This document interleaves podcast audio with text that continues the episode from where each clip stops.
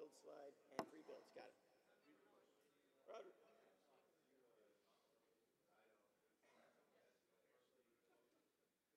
All right, we're going to go ahead and jump in. Ooh. Oh. That's a special one. What animal provides a large portion of the protein eaten in Peru? And the first word is pronounced la llama, just in case you were wondering. it's like my name, the second L silent.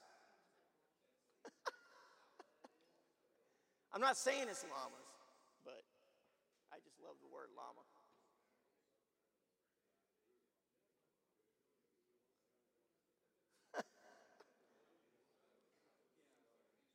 I think it's flamingos in Venezuela, but okay, here we go. How many states were there in 1900? Uh, that's a good one. There was that one guy at the breakfast that knew everything about Super Bowl one. So is he here?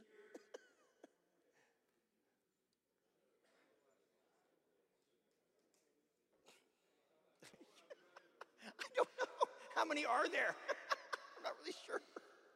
All right, here we go. All right, so men's worship event on Friday. This is this is going to be over at Norm uh, house. Uh, it's going to be awesome. So, wow, you guys can come. I'd appreciate it. Uh, if you guys are not used to praying in public, let's get used to praying in public. Um, bring something to eat. Everybody will share for a few minutes and have some chow together. And then you jump in, and then we just do uh, like 30 minutes of prayer. Stop, eat some more. 30 minutes of prayer. Eat until you get tired and leave. but it is amazing. If you really want to see something amazing done, if you want to see the Lord move, right there. All right, DTS.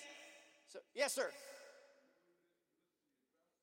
Yes. Okay, the way the address works, you start heading toward Alexandria, you'll read the way. And then, Norm actually sent me his address. I just keep forgetting to send it out. I just thought it'd be cooler if you guys started going and you'd be like, turn right now. And, you know. Yes, say it. What's that? Yeah. Hey, who thought there were more than one white sulfur springs in the United States? Apparently, when you say this, it picks one for you, and invariably the wrong one. I went to the wrong state, in case you didn't. All right, here we go. All right, DTS. Uh, this is an awesome class. Um, I believe he'll be covering the same material as two years ago. It's the Gospels. Um, it is amazing. You're getting to sit at, uh, at the foot of a guy that's been doing this literally for decades. He's an amazing teacher. He's the president, you know, of the seminary. So the 8th and the 9th. So it'll be all day or significant amount of time during the day on the 8th and the 9th. And here's the best part. Let's say you got all prepped during the 8th. Guess what you can do? you can go to prayer at the night, uh, the, the evening of the 8th. So watch this. There, then there. There, then there. See? It works. Okay. All right, boom. That just happened. Okay. Conquer series coming up. We're starting another series on the 25th of February. This is this is important because you heard Sean Brennan talking. He gave his testimony at the men's breakfast. Uh, again, if you are male and have a heartbeat, there is a high probability, a 60% chance that you've wrestled with us or wrestling with us, or here, almost 100% chance, someone you know in your family, a child, a male child, someone like that is wrestling with it. If you want to just come there to learn how to speak to them about it, if you want to come there to learn how to mentor your kids about it, if you want to come mentor yourself about it, this is the opportunity, okay? And it deal, it's an amazing class. Um, Jake Foray and Sean Brennan will be leading this. The next men's breakfast, we're working on, uh, the original time was on May, March 9th. I have to get back with you on this. We're looking to move it to the 23rd. And we're having Admiral Lee, who'll be talking about uh, courage, about speaking about your faith and being a Christian in your workplace. Uh, we got to confirm. So this one is TBD, is moving it over to the 23rd, but just have that in the back of your brain housing group, okay? And we'll be setting up for the uh, father daughter dance at the back end of that. That's the, that's the reason that we're moving it, is that we got a lot of free labor there who's just been fed to set up for the father daughter dance. So it's kind of awesome that way. All right, wow. Okay, we actually have a kind of a close race this time. so keep up the good work. uh, we have another opportunity at the end of the, near the end of the month with uh, 25th Project Soup and Socks. So if you want to if you want to jump in there, that's an opportunity. All right, recovering sinner, a saint. Okay, I don't know. He told me to hit it three times. okay, Mike Helvey's our speaker this morning. We're going to welcome up here. I'm going to pray for him as he comes up. Okay, Lord, thank you so much. I was driving here this morning and I realized it's still dark out. And Lord, thank you that it is. Thank you, Lord, that we can give you the front end of our day. Lord, I pray that all the men in here, we're giving your back end of our day, that we're giving you every hour of our day, that there's no hour of our day that you be right now our hearts. Be with Mike, prepare his heart. Lord, let him faithfully give the message you've given to him. Let us faithfully receive it and put it into action. We love you so much. And we ask that you bless this time in Jesus' name. Amen. Mike Helvey.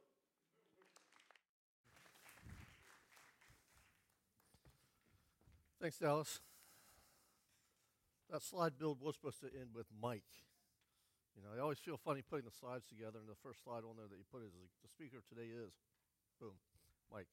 Um, so the question is, am I a? Um, do we have any Saints fans? No Saints fans? How about the Saints? Okay, we got one Saints fan. Yay. Um, am I a saint, or am I a recovering sinner? I used to, and this is not football fandom. I used to um, think it's cute to introduce myself to a group of brothers who would get it that I'm Mike and I'm a recovering sinner. Um, but that's not true because I am a saint. That's what we're going to talk about today. Our position in Christ is a saint. Sorry, I'm also just coming off of a cold, so you'll have to bear with me on the um, clearing the throat. Our fallen state, like any addictive behavior, is something that continuously tries to rise up and grab us and pull us back down. But that's not who we are. I don't come up here and stand up here and say, Hi, I'm Mike, I'm a recovering sinner. I'm Mike, I'm a saint. And for um, Brandon, for Jordan and Alexa, Brandon, for Jordan and Alexa, let them know I gave a shout out to the saints. Okay. Um, in Gene Getz's book, A Measure of a Man, he, he transitions from the attributes of what a godly man is like. What are those attributes of a godly man? From 1 Timothy 3 2 to the attributes listed in Titus 1 7 to 8. The whole premise of this book is there are these visible attributes or these attributes you can look at and compare yourself to and think, where am I on this spectrum? Where was I on the spectrum when I came to Christ? Where I am where am I on the spectrum today? And we're looking for how to consider our growth in Christ and our so-called Christian maturity. Today we're talking about living a holy life. Are we relatively stronger or weaker in this area? Where do we need attention, and where can we help our brothers around our tables in considering living a holy life? Titus 1 7 to 8. Overseer must be blameless as one who entrusted with God's work, not arrogant, not prone to anger, not a drunkard, not violent, not greedy for gain. Instead, he must be hospitable, devoted to what is good, sensible, upright, devout, and self controlled.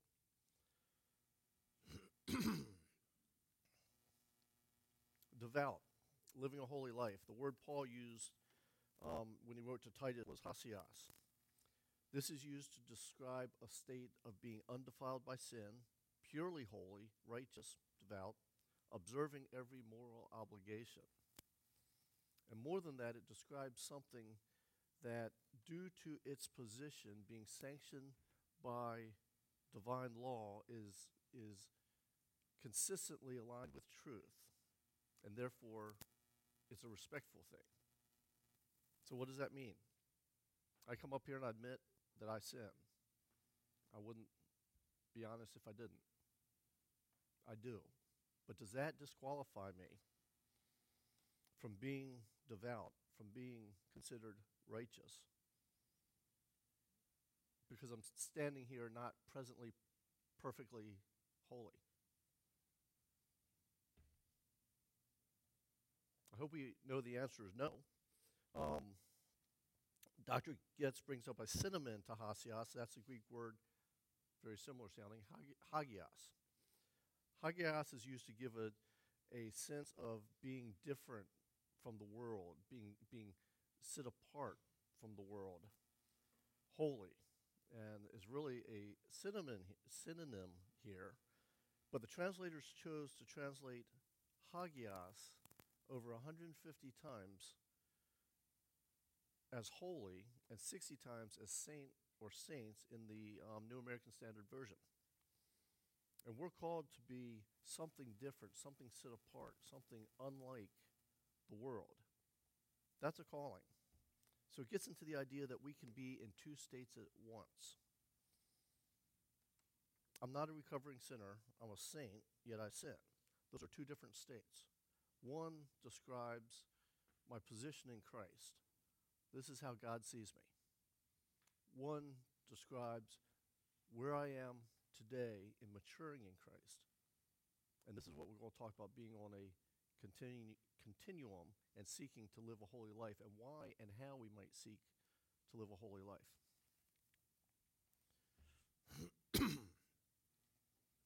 Ephesians 1 7 says, In him, in Christ, we have redemption through his blood for the forgiveness of our trespasses, according to the riches of his grace. Paul wrote to the church of Corinth along the same lines to those who are sanctified in Christ Jesus and called to be saints, we are all with all those in every place who call on the name of our Lord Jesus Christ, their Lord and ours. Here Paul uses that synonym word, hagios, calling believers saints. That's who they are. That's who we are. They have been sanctified. We have been sanctified. And that just simply means to be set apart. That's God sees us as holy, but we are set apart. We are different and called to be different than the world. We're made holy by Jesus. Paul goes on later to say, Some of you once lived this way, talking about the negative side, but you were washed. We were washed. We were sanctified. We were justified in the name of the Lord Jesus Christ and by the Spirit of our God. This is our positional righteousness that he's describing. the positional righteousness, that's the being justified through faith. I think most of us heard that what's justified means means just as if we hadn't sinned. This is how God sees us thanks to the sacrifice of Jesus Christ. We're alive with Christ, set apart from the foundation of the world.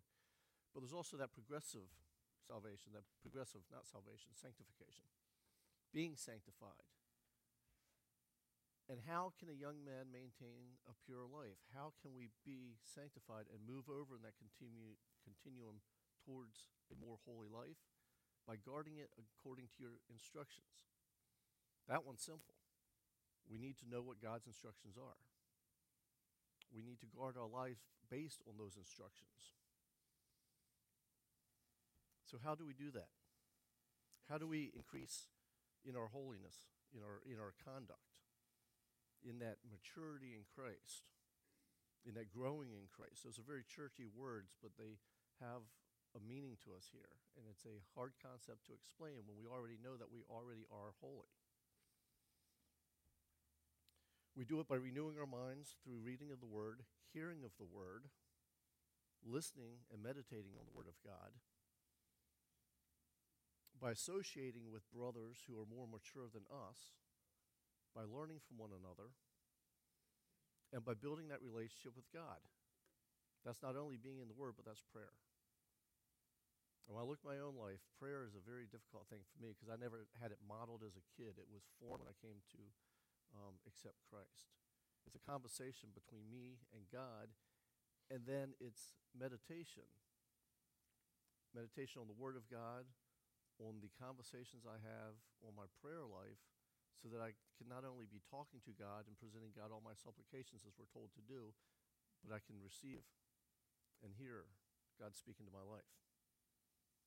Another aspect we don't want to neglect to increasing in holiness, increasing in our maturity, is worship, both public and private. How many folks sung this past Sunday? That was awesome. Now, I have to admit, I wasn't here, but it was awesome. I've heard reports. I, I, I was, I'll admit, I was laying on the couch taking a nap. I was just under the weather. Um, but that's corporate worship, and that's part of our development. And as we develop and we mature in Christ, that is how we move from this positional holiness. That's how we move towards that, which we won't realize until we have perfect holiness. And that's when we're glorified with Christ. That's when we meet God in heaven. That's when Christ returns. And that's when our positional sanctification, sanctification that we already have, and the reason we call each other saints, when that's realized. So the good news. Good news, we are already holy. We already sit apart because this is our position in Christ. Those who have been called according to his purpose and who have recognized their sinful state and turned to Christ as both Lord and Savior, we are already holy. So, what does that have to do with being a devout, being devout as a measure of a man? Remember, that's what we're talking about. Is how can we look at our own lives in different aspects? When Paul uses the word devout, he used that word hosios to describe the way we should live in view of the way God sees us. He already sees us as holy. So, how does that impact how we should live? Ephesians 4, verse 1, which we'll get to at the end, Paul urges the believers to live a life worthy of the, worthily of the calling they have received. We're no longer living sinful lives, even when we sin. We should move in maturity towards Christ. We know from Scripture that we can do nothing to gain holiness apart from growing closer to God, and progressive sanctification, moving towards God, is part of that process. But it never diminishes, no matter what I do, it never diminishes who I am in Christ. This brings up another point that Paul addressed. Since we're saved by grace, should we continue sinning so that grace may abound? And Paul answered, Heck no, may it never be. So the question we have is where are you? Where, where am I? Don't answer this for me. On the continuum of holiness. Where was I before I knew Christ? Where was I after I met Christ? And where was I at various times in my life since then? Have I been moving from the left of the scale to the right? Or am I stagnant? In Dr. Getz's book, he lists some false views of holiness, what holiness is not. First, I wanted to describe how that relates to our position in Christ. He went into a few of them. Perfectionism. Holiness is not perfectionism. Those of us that were taught at a very young age that holiness is perfectionism in this life, we're sorely disappointed. Because as we fail to live up to our high expectations, we either get depressed, we deny that we're sinning, that, that, that can't be sinful, or we give up. It's not worth trying. I failed yesterday. I failed the day before. I'm going to fail tomorrow. Doesn't matter what we do. Um, but perfectionism is not holiness. Holiness for us is a process. I am holy in Christ. I'm in a process of sanctification. Asceticism. Asceticism, that's a big word. I had to look up or Google how to say it. Um, asceticism is sitting ourselves aside from the world, isolating ourselves so that we don't fall into temptation in order to please God. That is exactly the opposite of what Christ preached. We are supposed to be in the world, not of the world. We're supposed to be light and salt to the world. We can't do that by practicing separation from the world. Self denial.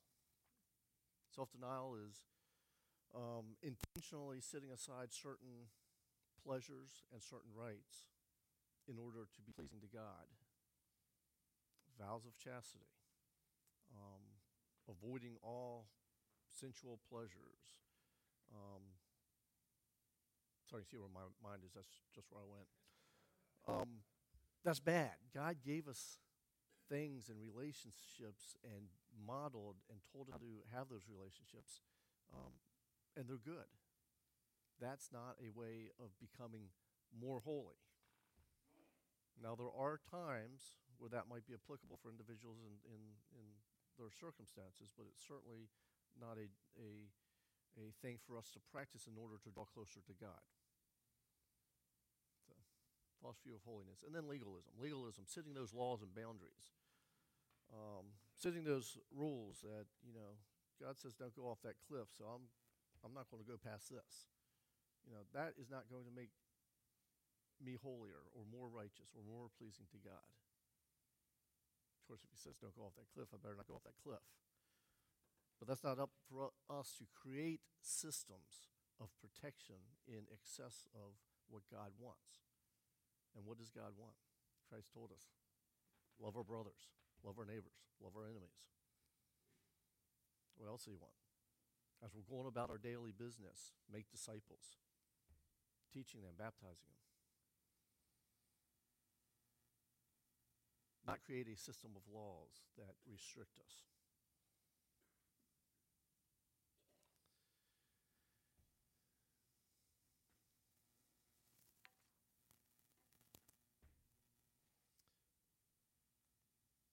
Then the biblical holiness is views. The first one, very important I am holy. I don't care what I did yesterday. That does not pull me out away from God. I am already His. The process of holiness. Where am I today in that continuum? Is it different than I was before I was saved? Am I continuing to think about, learn about, meet God, know God, and be changed through the reading of His Word to a state of further holiness. It's a process. And then there's a perf- perfect holiness. At the end of time, when Christ returns, when I'm taken from the world, I will be in His presence perfectly holy.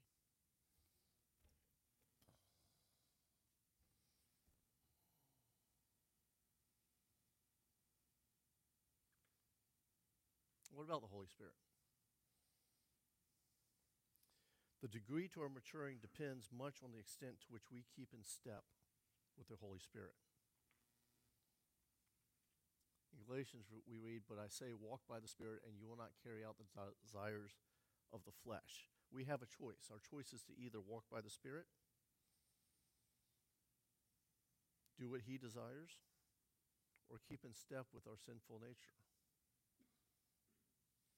we can recognize that we're walking by the Spirit because we reflect the fruits of the Spirit love, joy, peace, patience, kindness, goodness, faithfulness, gentleness, self control. When I go home in the evening, I should be able to look at myself and say, Did I reflect these today? If the answer is yes, I was probably walking in the Spirit. If the no, I can guarantee you I wasn't. I wasn't, didn't have my mind on heavenly things.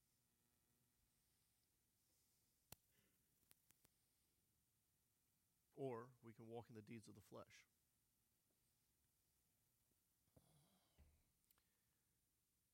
I, therefore, the prisoner of the Lord, urge you to live worthily of the calling for which you have been called. That's the, that's the point. Are we living worthily of the call that God has already called us to? Now let's think about how we can urge each other's men to live worthy of that calling. Some diddles. First one, how do you understand the differences between positional, progressive, and perfect holiness? Do you understand the biblical basis of holiness as we're called to be holy? Or are you considering holiness in one of those false views? Do my works make me holy? Does separating from others make me holy? Second question why do, why do people want to do something to make themselves acceptable to God? Salvation through works, basically. Why do we seem to want to be able to do something for God to say, I'm pleased with you? Why do people confuse salvation through grace, through faith, with that works based approach? We all know that we're only here by the grace of God through the work of Jesus Christ, nothing of our own doing. I hope we do. If you don't, talk amongst yourselves. Um, and the fourth one, share areas in your life that you struggle in reflecting God's holiness. And this can get awfully personal, and this is not a challenge to one up each other. But it's a challenge to close in prayer for each other and do some follow up. Now, two of those are in yellow because those are the mean softballs. So if you're, if you're feeling kind of shallow today with each other, you can just talk about those. But what I really want you to do is to get to number one, then jump to number four, and really talk about where you are today. So let me close in prayer. Heavenly Father, I come before you and just thank you for your grace and mercy. I thank you for the Holy Spirit and enlightening us in illuminating your word to us. I ask your blessing on all these guys and the conversations we're going to have and their days as they may look back and consider their progressive holiness as well as who they are in Christ every single minute. In Jesus' name, amen.